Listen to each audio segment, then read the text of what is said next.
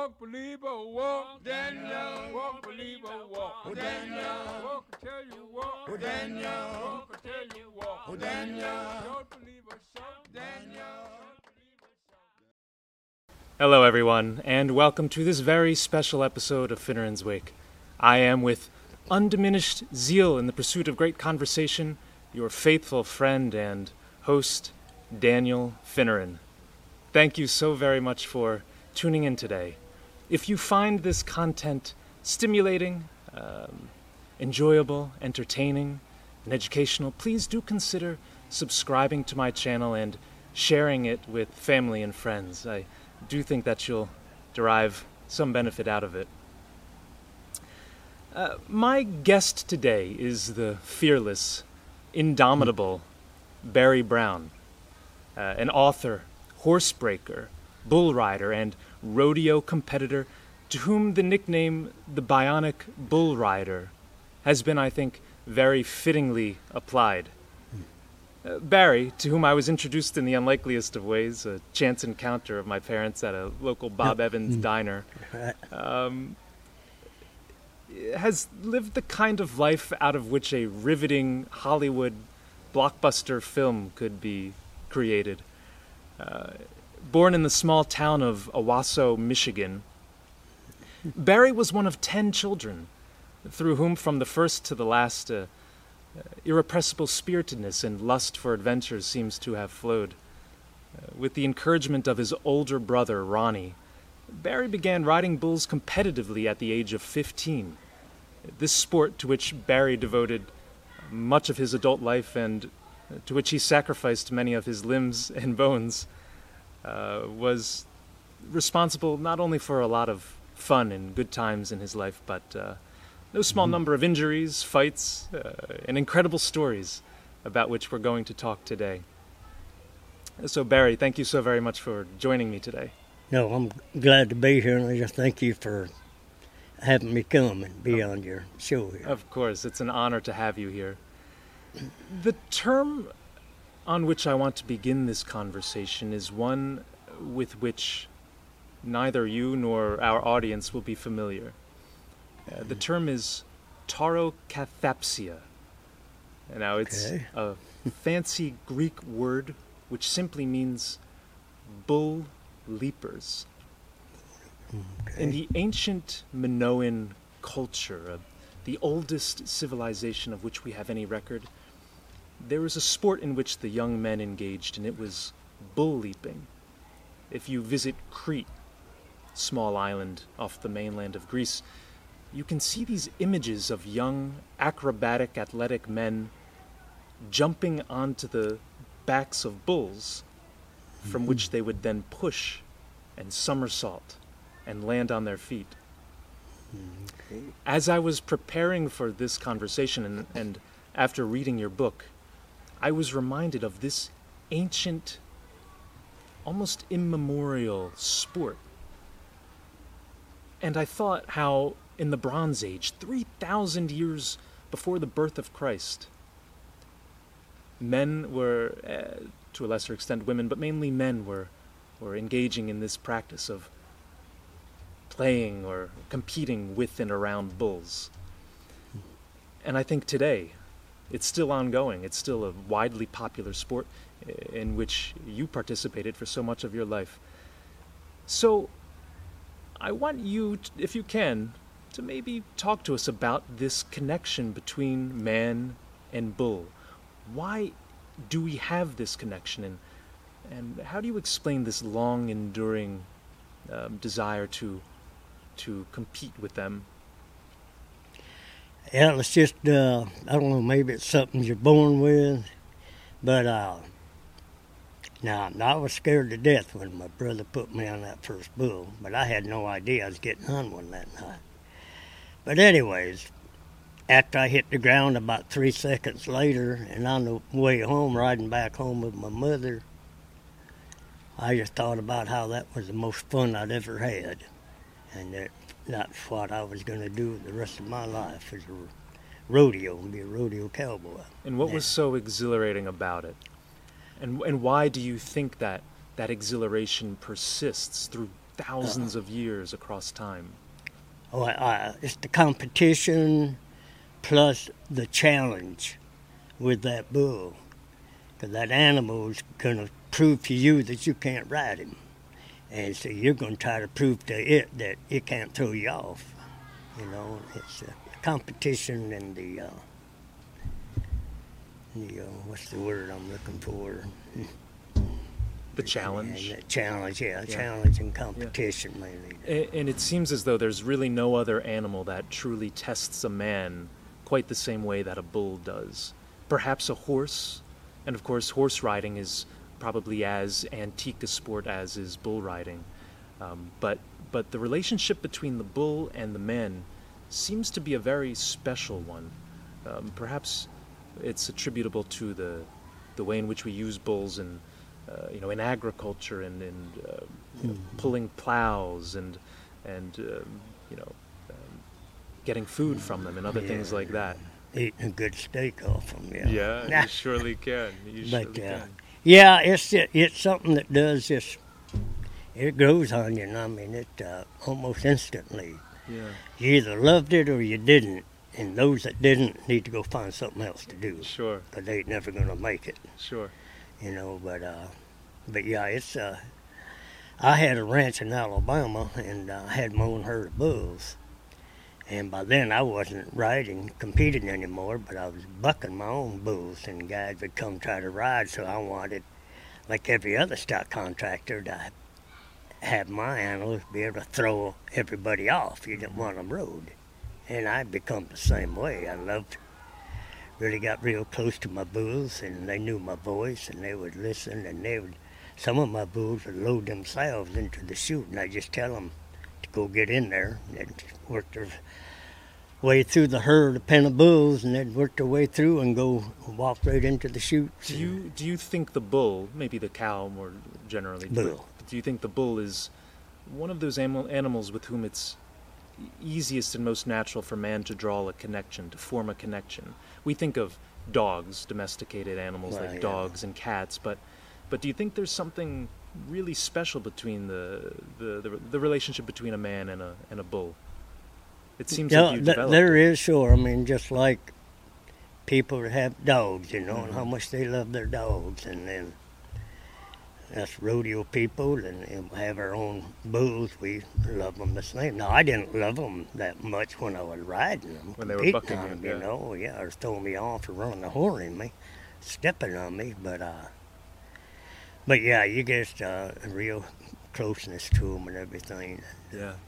So And, and but, horses are horses are like dogs, you know. Mm. They're uh, become such close pets and all. Mhm. Well, I'm I'm just talking about saddle horses. Bucking horses not the same. But Yeah, and, and that's definitely a distinction on which I'd like you to expand because um, part of your career was spent in uh, breaking horses, and I'd like to know more about that. But before we before we get into that part of your life, let's go back in time to uh, Owosso, Michigan, a, a small town um, Mm-hmm. Yeah. northeast of of um, would it be Lansing? Lansing, Yeah, yeah. Lansing. 30, 35 mile northeast, or Sure.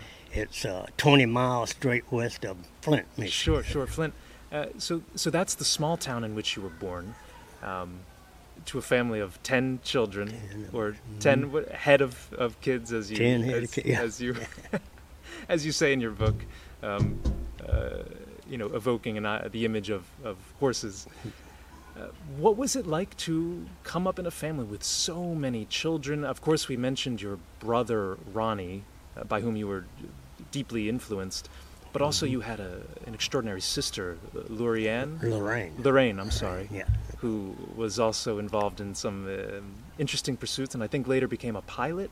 hmm Is that correct? So, uh, was there just an adventurous spirit permeating the the Brown family? Uh, was this kind of shared amongst your siblings, or were you and Ronnie the outliers and Lurianne the outliers? No, I had uh, four other brothers that all rode bulls, and some of us rode bucking horses and bulls. And Ronnie competed in four events, all three riding events: bareback riding, saddle bronc riding, and bull riding, and the steer wrestling.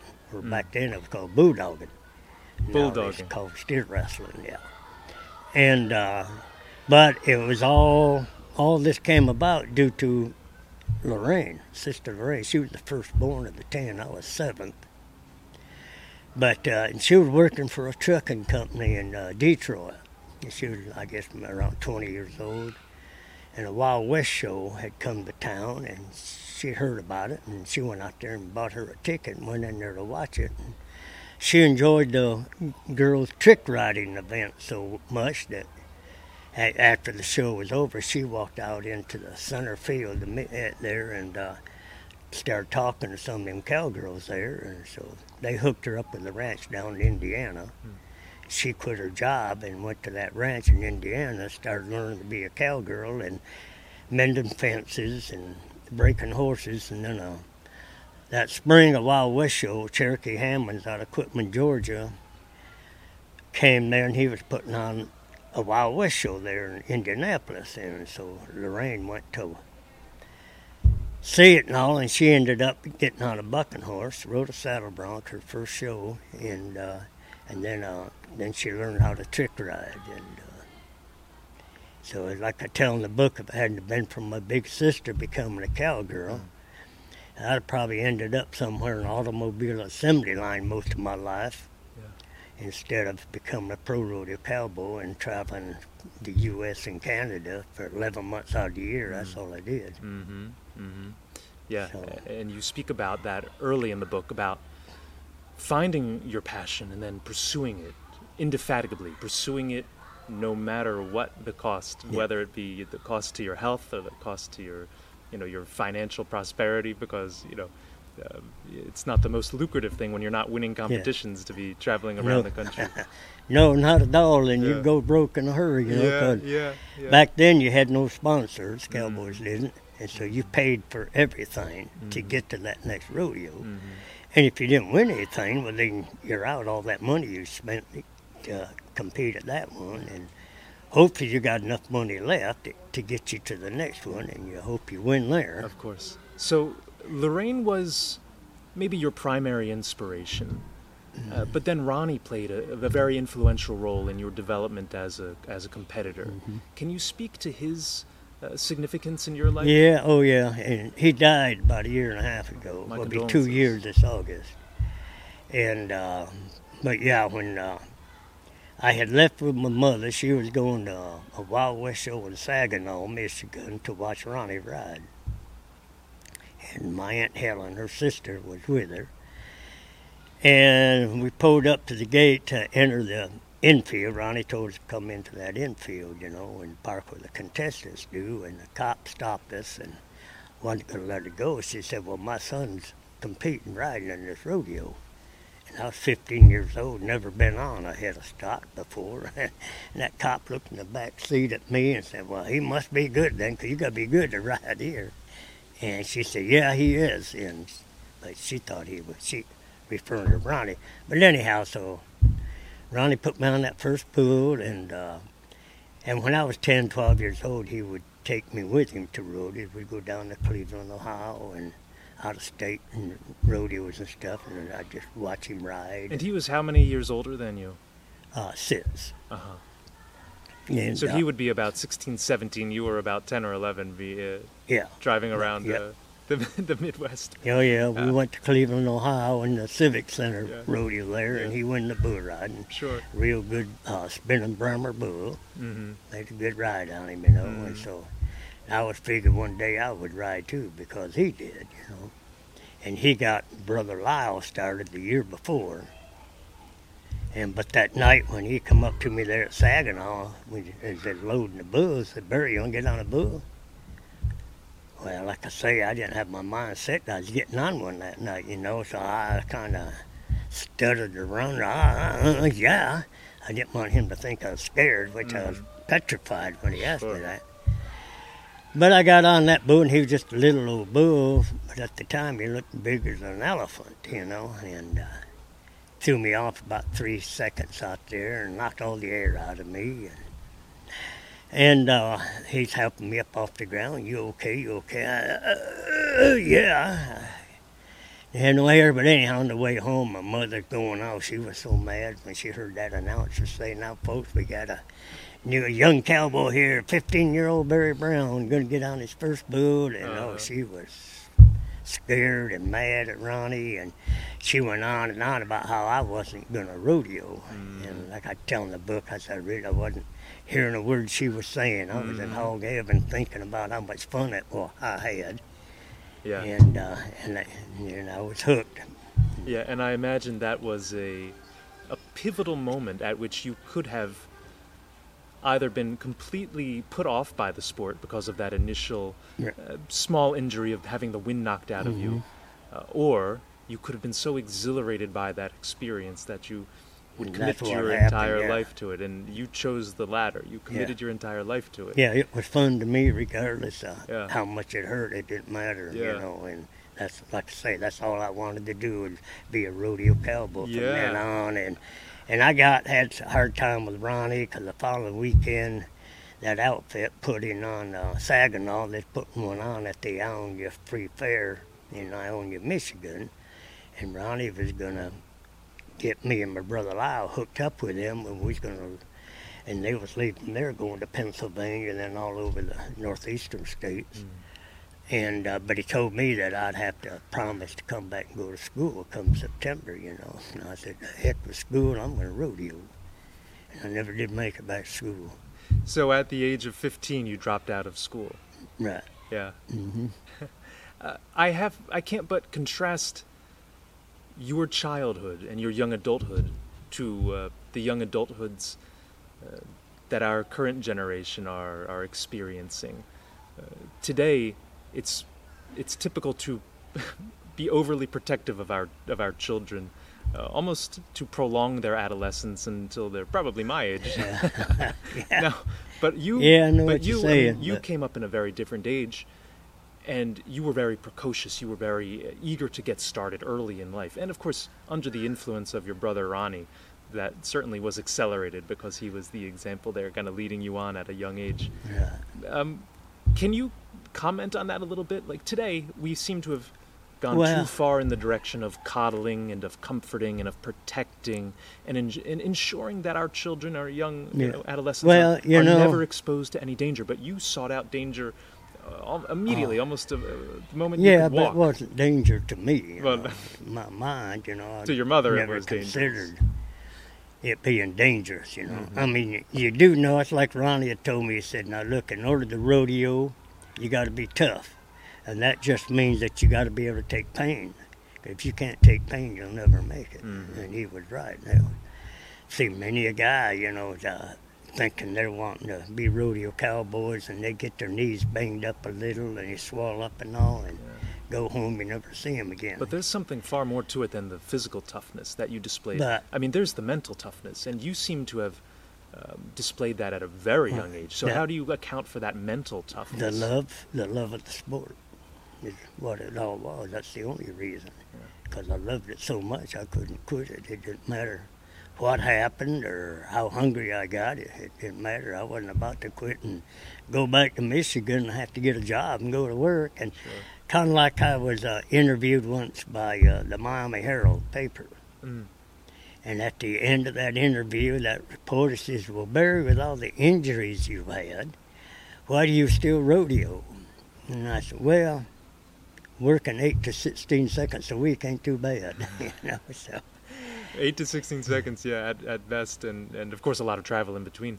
But yeah, that wasn't And- told in there. Yeah, yeah, and um, uh, so even now, you you wouldn't exchange a, a life of perhaps more comfort, fewer injuries, and a more uh, reliable income for all those experiences that you had. Uh, Uh, no, no, and it's making income. These bull riders today and all the cowboys, they they're becoming millionaires. Mhm. Their rodeos, they're, Mhm. they're winning so much money, you know. Mhm. And we don't get paid nothing to ride them. We have to pay an entry fee to, Right, you know, and our traveling expenses right, and all absolutely. that. And, but and today, a lot of them have sponsors that that, are sure, and that's uh, that's that one of the many aspects by which I was shocked when I was reading your book.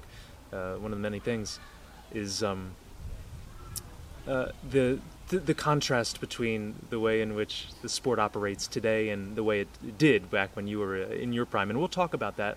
But I want to focus still a little bit more on your your young adulthood and how you were coming up. I mean, there are some harrowing passages in this book uh, about your hitchhiking uh, across much of America, if not all of America, probably Sometimes. between the ages of 15 and, and 20, without a Mhm. hardly a dollar to your name. I remember a passage in which you only had a few uh, pennies, 20 cents, 20 cents, and you were yeah. trying to go to Pennsylvania. I think it was Pittsburgh. No, I was left Baltimore, Uh-huh. Maryland, going back to home in Michigan. going back to Michigan. Yeah. So- that outfit I'd been riding for, they didn't pay Yeah. So pay, and uh, So, was- what was it like to hitchhike your way across the country in that age? Of course, it's an unthinkable activity, enterprise now. You don't see anyone hitchhiking, although I'm sure back Yeah. then it wasn't completely common. But you were doing this at a very young age, alone, uh, completely fearlessly. So, tell us a little bit about that experience. Yeah, well, I mean, you know, you you, do what you got to do. You know. And I was trying to get home. I was young, and I was starving, and hadn't eaten anything much in two weeks. And, uh, and that, you know, so you just do what you got to do, you know. At the time, did you embrace the adventure? Did you recognize it as being an adventurous uh, thing, you know, on which you were embarking, or or were you more concerned with your immediate well-being? It sounds like you almost had this grander scope of your life, kind of like a Huckleberry Finn type character. You you know, where where you understood that you were yourself in a in a story.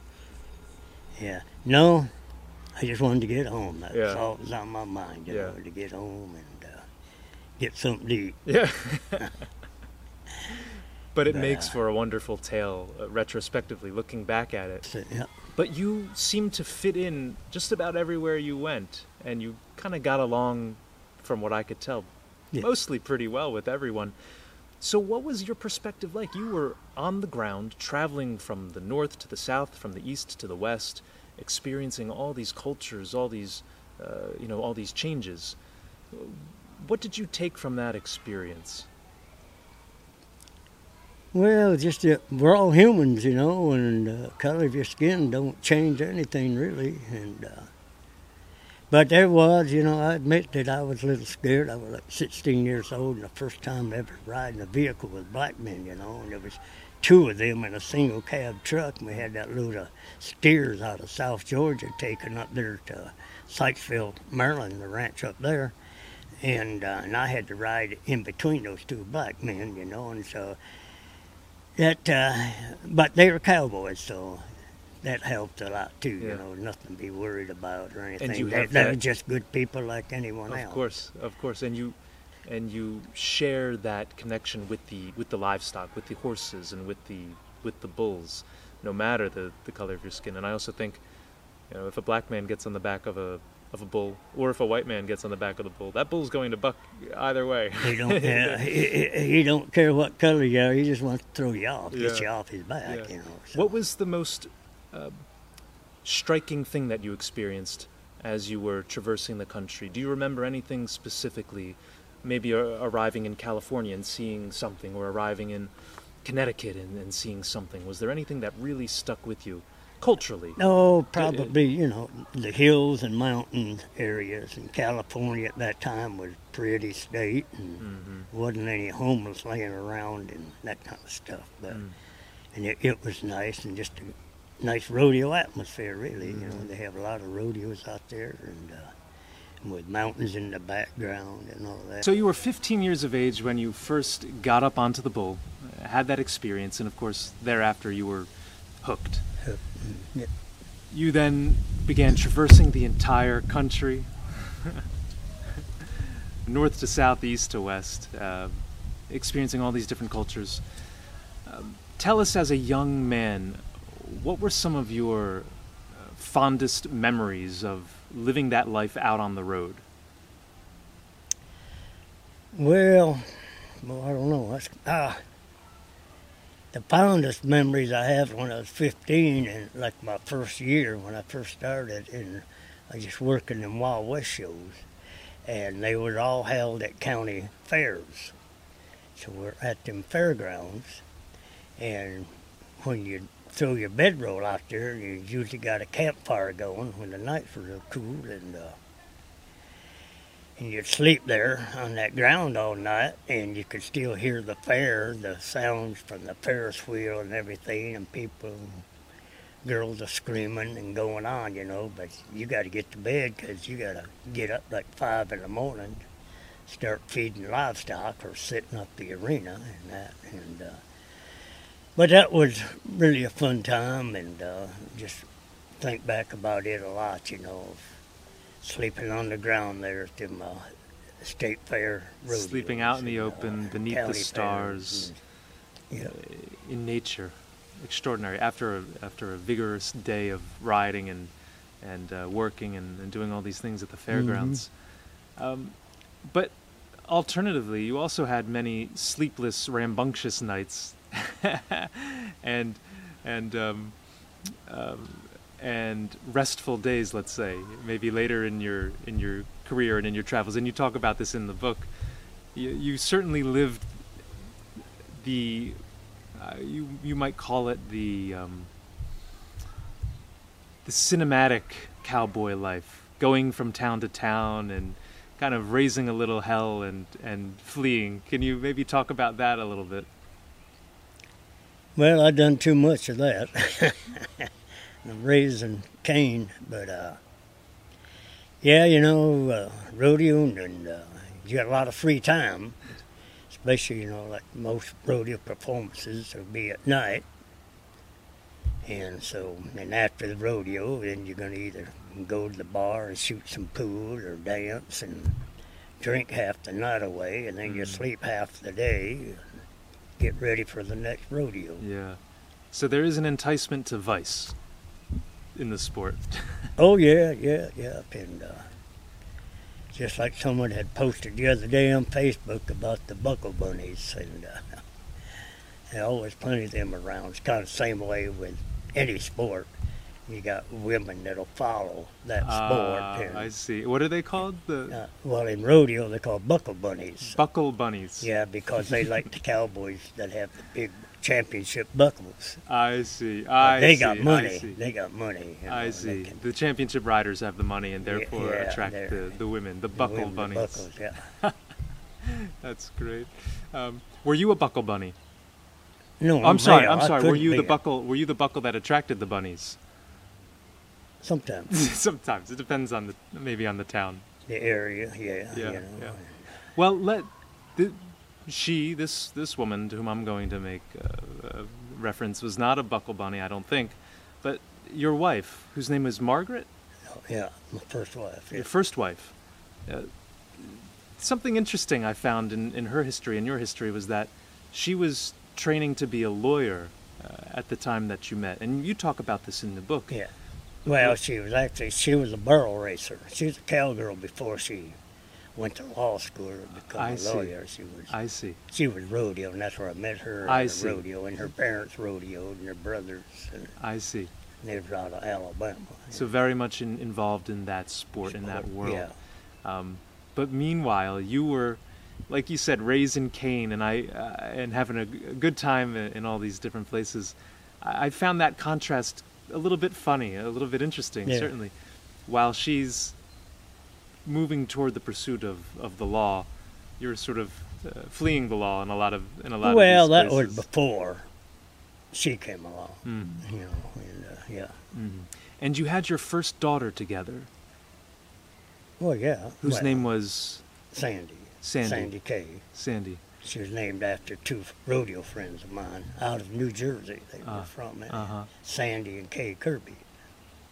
and the first year of her life was basically spent on the road. Tell us a little bit about how you managed to to care for your child while again traversing the entire country. You say she's probably one of only a few children who have kind of what did you say?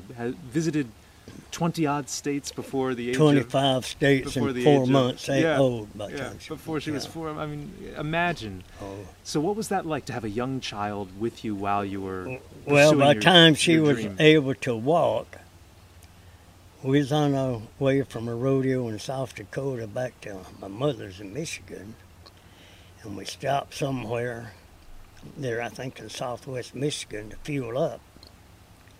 And I had a big camper on the truck and pulling a horse trailer. Margaret was running barrels.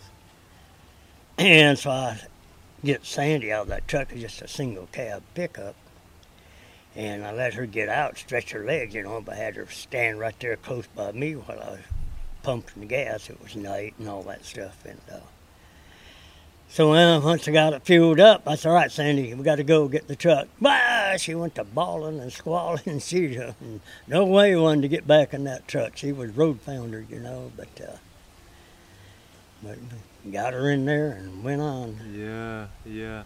And um, at some point in her childhood, did you did you settle down, or did that kind of itinerant lifestyle persist a little while longer? Well, the traveling part, she got to stay in home more once her mother began law school Uh-huh. and that. and that was uh, in Alabama. Yeah. Yeah. hmm And uh, so she wasn't in the vehicle like that day and night, day Yeah. and night. And like one time up there in the in the Dakota, that one summer, it was like 110 degrees uh, for two weeks, and I had no air conditioning in that truck, Goodness. but it was still warm, uh, cooler to keep the windows rolled up when it was hot like that. Because when you had them down, it was like oven just The heat blowing in flow- yeah, on your hot air Mhm. and uh, that was really tough, you know. And that Uh-huh. kid having to sit there in the center between the two of us, all Uh-huh. those hundreds and hundreds of miles Yeah. burning up. was there any point during that time when you thought uh, maybe a more traditional life uh, in a stable location might be better? Were there any moments then, or were you still absolutely fixated on that on that passion of yours and the sport in which you were engaged? no, I tell you, when uh, Margaret began law school up in Birmingham, and we rented a place there with a few acres, we could have our horses with us. But uh, no, I stayed. I got a job, and I worked and uh, rodeoed on the weekends, more in the southeast. Mhm. area, you know, and uh, it'd be once in a while I'd take and make uh, when there's some good rodeos coming up, like in Missouri and Kansas and all, and I'd run work them and come right back home. Yeah. Though, be gone Yeah. about a week. So, the, so the amount of traveling slowed down a, a little bit, diminished a little bit, you know, as you, Mhm. uh, as as your wife began law school and as your as your young daughter was was growing up a bit. Uh, was it around this time that you began breaking horses? No, no, no. I broke, started breaking them years before then. I was So- 16 and down here and uh, around the Gainesville, Florida uh, area. To those of I- us who are, um, you know, unacquainted with that process, can you describe it? What exactly does it entail to, to break a horse? Get on them and don't let them throw you off. you know, ride them till they quit bucking. So- how we so- used to. They have different techniques today that Yeah. they're using. Because of course, I mean, But I, I done it the old cowboy way. You just saddle them up, sacked them out first, You snub them up to a post, uh-huh. sacked them out, sacked them out. So, so And then you throw def- the saddle Explain on some them. of these terms. So you you put them to a post, and then you said you sack sack. Sacked them out. Yeah, that's where you take like the horse blanket and you'll bump it, the Uh-huh. blanket uh, against them on their shoulder and Uh-huh. neck, and you and they'll quiver and shake and maybe snort Does that and frighten? kick. Does that frighten them? Some that does, Uh-huh. yeah, because Uh-huh. they're, they're scared of that blanket. Sure. They've never had one on Mhm. before, and they've never been touched by one. Mm-hmm. And so, you, and you'll get where you just put it on them and rub it on them and everything, and hold it up to their nose and let them smell it, and rub it that on their head, and then eventually they get used to it, and they'll just stand there and quit quivering, shaking, and Yeah. all. And they once they learn it's not going to hurt them, see, they think it something's going to hurt them. So it's a balance of tenderness and also firmness. Yeah, you just got to know how firm to be and how firm not to be Yeah. with them. And every horse, I assume, is a little bit different so, oh, in yeah. its reception Yeah, just like humans, we all got different attitudes, you of know. course, and, of uh, course. Again, uh, to to reflect back on the the idea with which we began this conversation, and I occasionally want to want to draw that thread is that this is an you know an ancient relationship that we have with bulls and with horses. You know, Alexander the Great famously was mm-hmm. able to break his horse when nobody else could. And what he did is he noticed that it was afraid of its own shadow. Hmm So he took a horse that was, I guess you would say, unbreakable. Maybe there's a different term in the in the world of, of No. equestrians, but it was unbreakable. And he was clever enough and precocious enough and brave enough to to understand that this horse was fearful of its own shadow. So what he did is he simply turned it, you know, in Yeah. the direction of the sun. It saw its own shadow, and then he was able to mount it and to control it Right, in a yeah. certain way. And again, we're talking about a story, perhaps legendary, but thousands and thousands of, of years old. And still to this day, I mean, we're using It's still the similar, similar techniques. Yeah. Uh, you know, e- exploiting the horse's fears in some way, uh, of course, in a thoughtful way and a caring way, and, and then subduing the horse enough to be able to cultivate it in a certain way. Well, and it, it helps to have horse sense. Mm, You get that. You get horse sense by being around them or working with them, riding them, you know, and uh, using them or whatever you, mm. you got to do, or just even talking and patting Sure. them and stuff. And, Sure. uh, Did you enjoy the sort of the tenderness that is associated with um, cultivating the horses and breaking the horses, um, as opposed to the, you know, the excitement and the adrenaline rush that is involved with bull riding? It sounds like a a good balance to have both in one's life. So it was probably. oh probably yeah, yeah. It's uh, But but you know, what moments did you find? Um, maybe more intimate. Was it when you were working with the horses, or, or when you were riding and working with the bulls? well, that's a tough one because you love both of them, you Mhm. know, and uh, some some people that's all they do is break and train horses, Mhm. and they don't rodeo. Mm-hmm. And those of us that done both, we have a passion for both, Mhm. and Yeah. and like I say, that having horse sense really helps, and you get that by living with them, being with them, and having a cowboy attitude and, Yeah.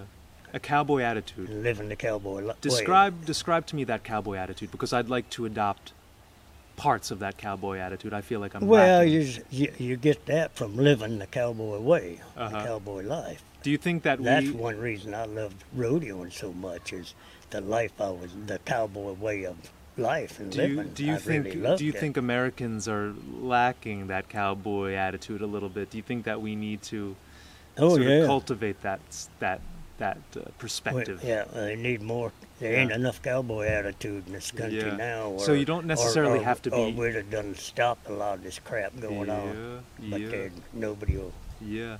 So what are some steps that we can take to to bring out this cowboy attitude? How do we kind of get that swagger?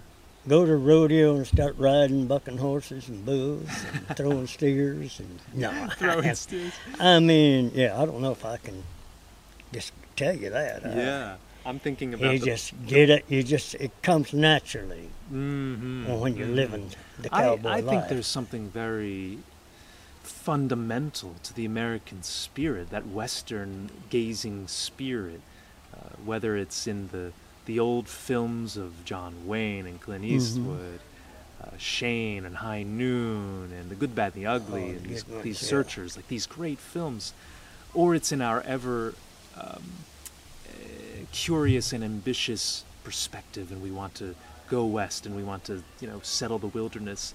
I think that fundamental to the American spirit is that cowboy attitude. well, seeing people that do that, what you're just describing, they become yeah, that. You know, the cowboy way or Yeah, cowboy yeah, spirit. but I- I feel they they gain that from I- doing that. What I- they're thinking and wanting to do and I where think they're they going. do. I, but it's it feels like it's repressed right now. It feels like that cowboy spirit kind of hmm. still wants to emerge and make itself known and will itself into existence. But there are a lot of countervailing forces with social media and our you know a fear of going outside and um, so many other forces that are kind of repressing that. So I don't know. I, well, you can't be fearful of.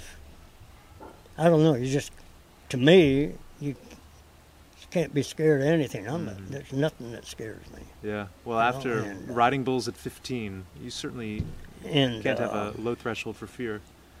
But like you talk about fearful to go outside, man. If you're a slave to Mm. whoever, whoever is causing this fear to you. You're a slave to them, Mhm. and you gotta just get out and do it and get tough. hmm Get You tough. either get tough or die. You get tough or die. Yeah. Absolutely. Absolutely. Um, so, I'm, I mean, I, I'm reminded of even the pandemic and, and the way in which a lot of people responded to that. Yeah. Now, of course, you have suffered a great deal of injuries. You've had multiple broken bones. You've uh, endured treatment for cancer. You've had you know, wire placed in your sternum.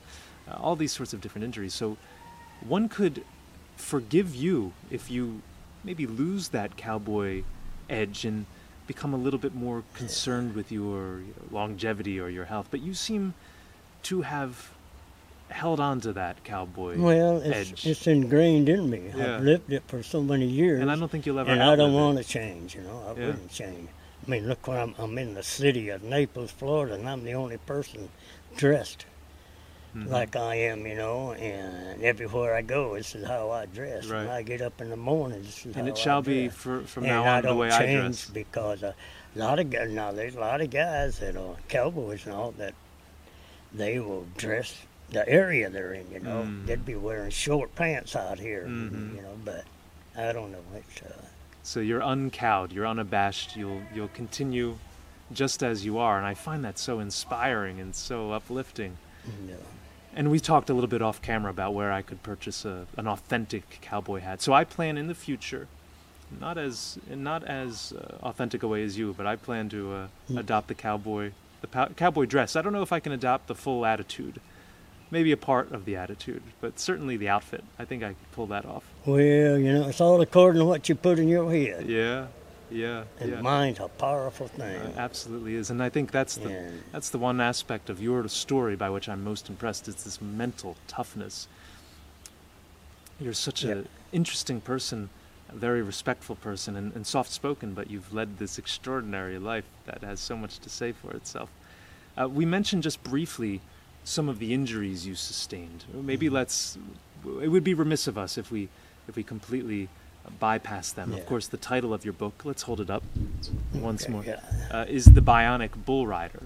Now, the, the, that Bionic nickname was applied to you by the Orlando Sentinel, I think, a newspaper outlet Correct, yeah. here in Florida, and for good reason. I mean, you've suffered a, a multitude of injuries, um, uh, you know, from Yeah, which you say today you, life threatening. you yeah, absolutely, from which you still suffer in some ways. So tell us, what was the most, uh, the most, um, severe. maybe the severest injury? Let's begin with that Yeah. one. The severest Well, injury that you would be sustained. the chest injury, the Mhm. breaking that sternum. Mm-hmm.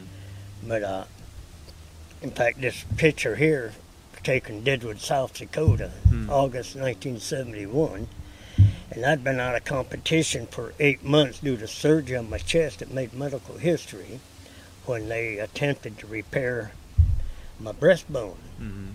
And doctor had told me there was nothing. Well, it said there was nothing there to protect my heart. If I got hit hard in the chest, it'd stop my heart. But And this is an injury with which you were living for a while, well, yeah, I rode for two and a half years. My chest split in half. with the chest kept riding. split in half, and you continued, and you considered continuing on in that way because the surgery uh, wasn't it exactly, didn't work, yeah. yeah, it wasn't exactly a guaranteed success. Right, yeah, they didn't. Look. That's what made medical history because it'd never been done before. And the doctor did it was at a VA hospital in Ann Arbor, Michigan. Well, and there was three doctors came over from the university hospital and worked with him on my chest. And like he told me, explained to me what he was going to do to try to fix the chest. And then, then he said, but you may never ride again because it may not work. They didn't know because it was the first time it's ever been done. And the people usually die from that injury I had, but I to survive it.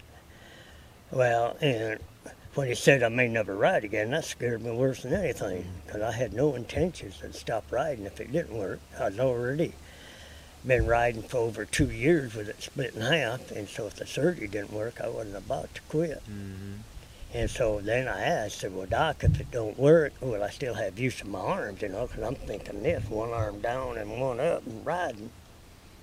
And he said, oh, yeah, it ain't going to affect your arms at all. I said, well, okay, let's go for it then. And, And one thing, and I tell you, this book is an informative book. It covers almost everything in life.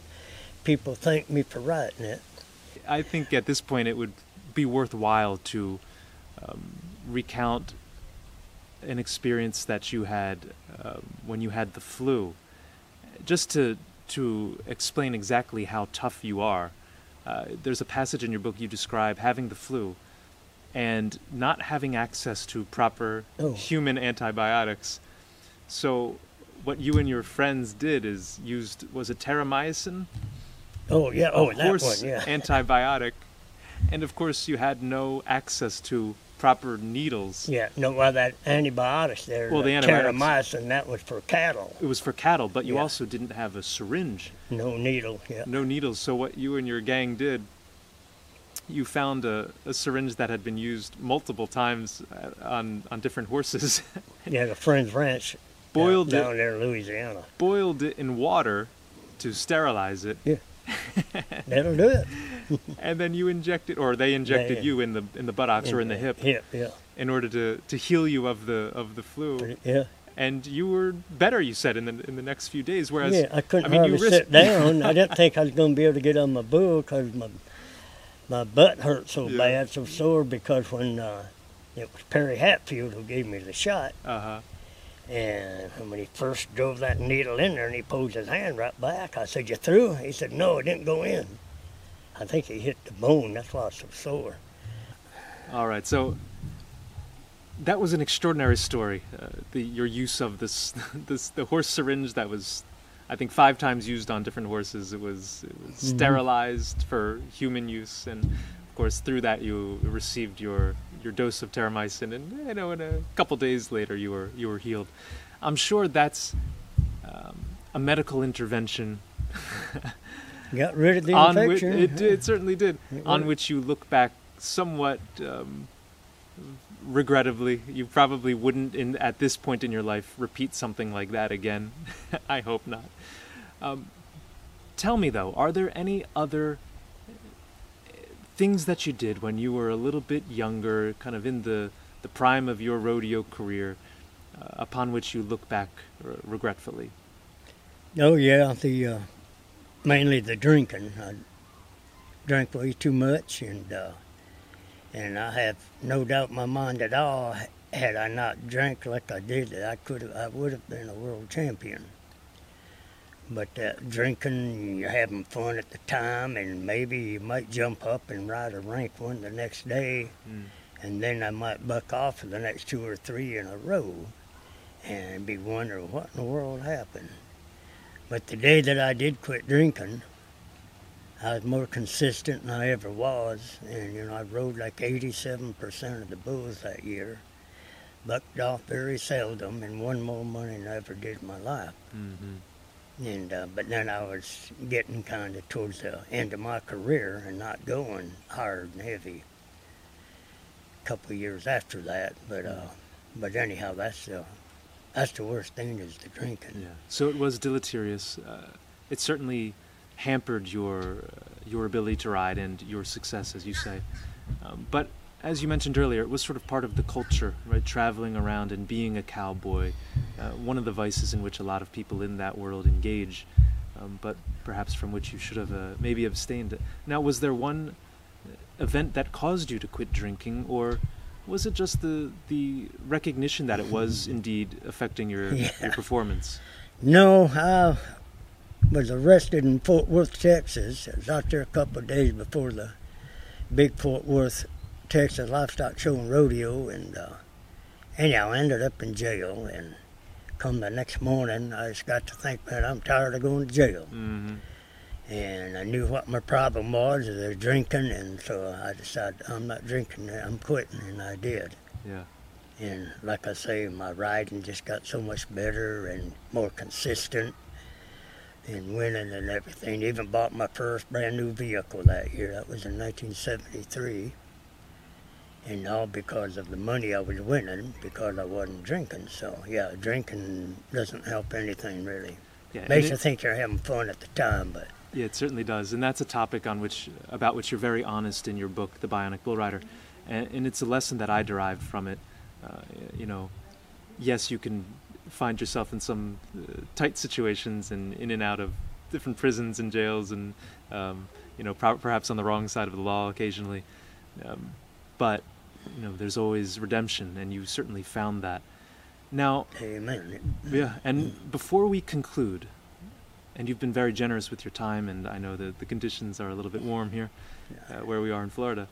Um, I want you to to leave us, our audience, with uh, perhaps a, a lesson straight from the mouth of a of a real tried and true cowboy. As I mentioned earlier, in America, we seem to have lost that that that desire for liberty, that that um, pursuit of freedom, that cowboy spirit.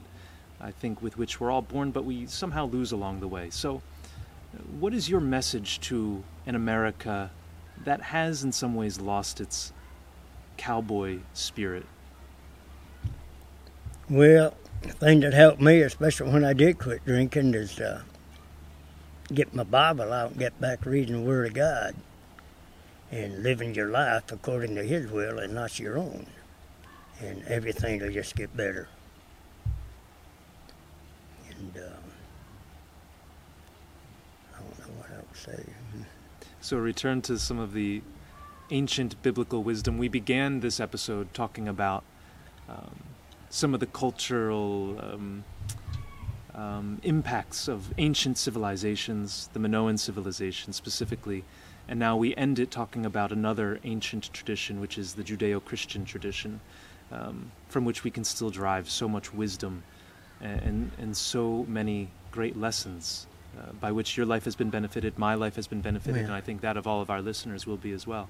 Well, you know, uh, like uh, about towards the end of that book, where I uh, quote the Bible verse about you reap what you sow, Yes, and that's why I sowed so many injuries and sure, things because of the way I was living my life. sure, sure. And uh, yeah, it, uh, God makes all the difference. Yeah, he certainly does. Uh, he has in your life, and that much is obvious uh, from this wonderful book that I advise everybody to go on Amazon and check out and purchase a copy of. It's The Bionic Bull Rider My Life Story by the indomitable uh, Barry Brown. So, Barry, I want to thank you again for writing this fantastic work, for living a, an extraordinary life, again, out of which I think a Hollywood film will soon be made, and for sharing your, your story Mm. with everybody. No, it, thank you, Dan. I appreciate you. It was an absolute pleasure. Letting me talk. Of, of course. And to everyone out there, we encourage you to subscribe to this channel, to share it, and to visit Amazon and purchase yourself a copy of The Bionic Bull Rider by the fearless Barry Brown. Farewell.